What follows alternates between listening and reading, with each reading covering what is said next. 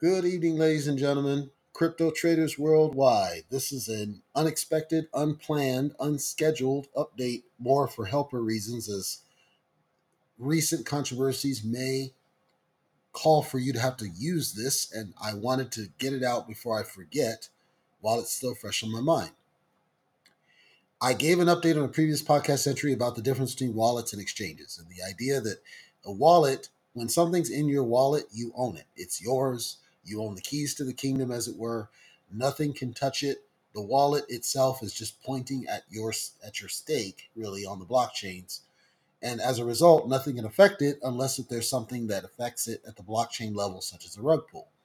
Whereas in an exchange, you don't truly, quote, have control over what you have in your stake. They're holding it on your behalf, similar to a bank.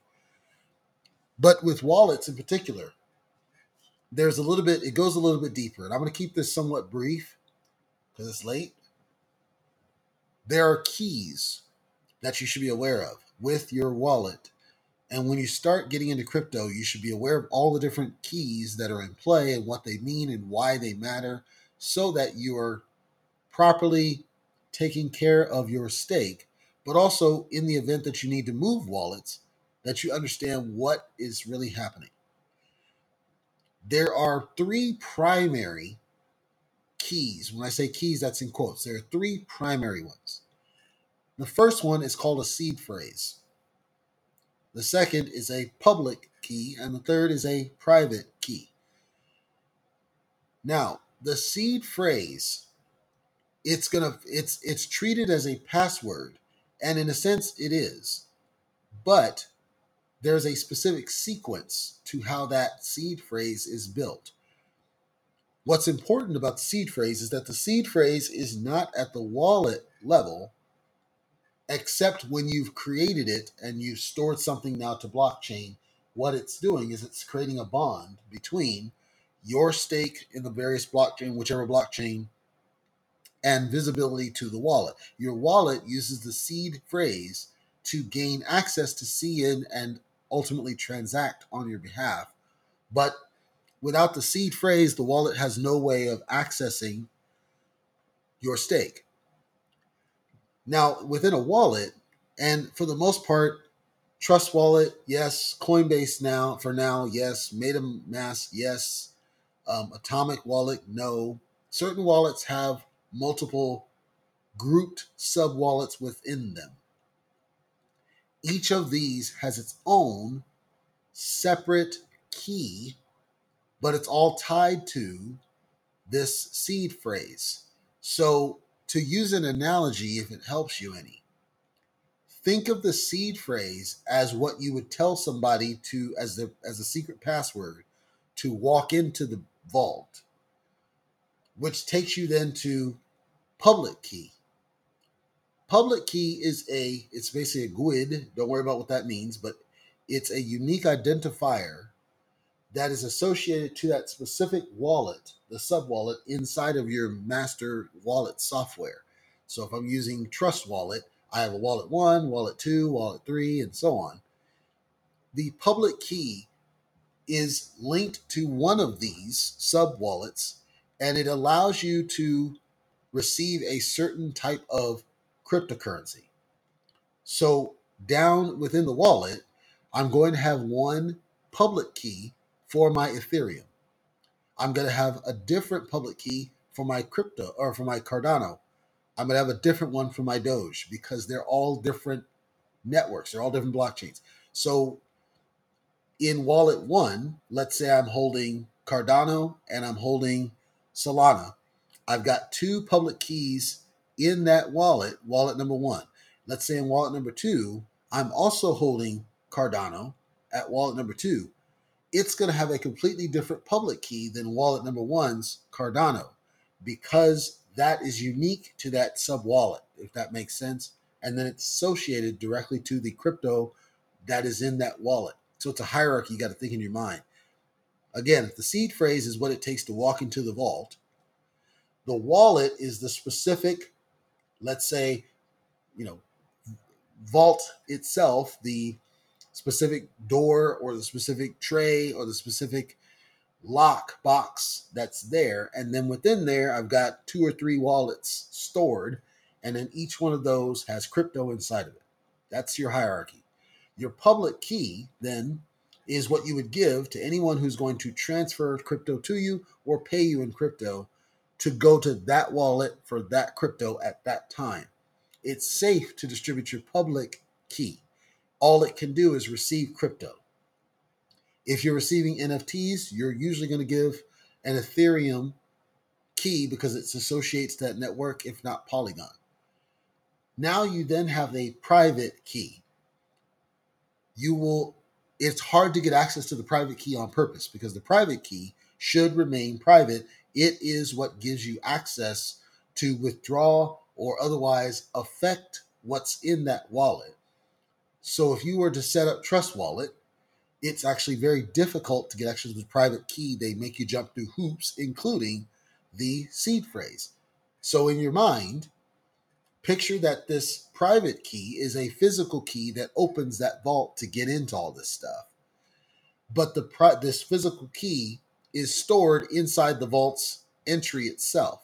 So I give the seed phrase to the guard to get past and walk into the vault. I walk over to my locker where my key happens to be. I grab my key, which is the private key, and I open my little my vault that's inside the master vault. And now I pull out my lockbox. Inside the lockbox has different wallets, and each of them has a public key that's used to deposit funds. So envision as a hierarchy. Why am I describing all this? Because your private key, because it's unique to that store of value, you can use it to move between wallets, just like you can use the seed phrase to move between wallets as well. So you can use the private key, for example, and say, I want to move this Cardano stake from MetaMask to Trust Wallet, or I want to be able to access it through both MetaMask and Trust Wallet. There's an entry in both software programs where you can enter the private key and it will basically expose that within the wallet. It's the same. You're again, you're just pointing at your store of value. So it's not copying, it's not moving anything. It's just it's a window to see it. You're giving access to these. Why would you do such a thing? If you have two people in the household, maybe one person prefers MetaMask and one person prefers Trust Wallet for their own crypto, but you have a shared crypto as a as a couple. That might be a use case where you might want to expose it in both sides so that husband and wife can see it or whatever.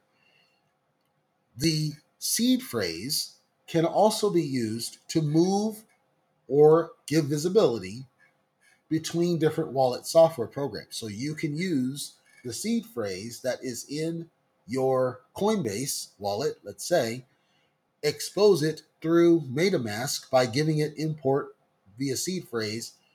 The difference between the two is that in the private key, move or view, you are just exposing it into an existing wallet that you already have.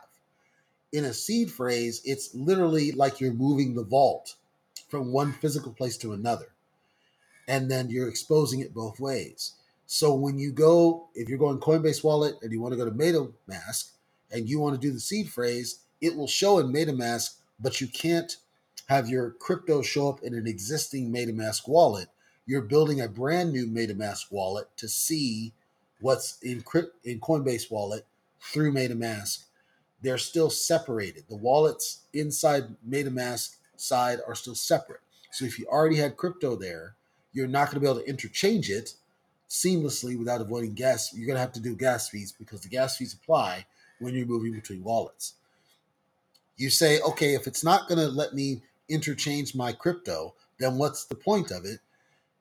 for the most part, it's where I need to have a different compatibility or a different access to do something, or something has changed with the token where I now need to use different tools. Let's say, like for example, Coinbase Wallet does not support Binance Smart Chain. So if I needed to trade with Binance Smart Chain, that crypto's got to be in either Meta or Trust or some other wallet that supports Binance as another network. So you might need to actually move, quote unquote, your wallet into one of these other wallets and spin it up so where you can support Binance and whatever other network you're doing. That's the only real reason you do it.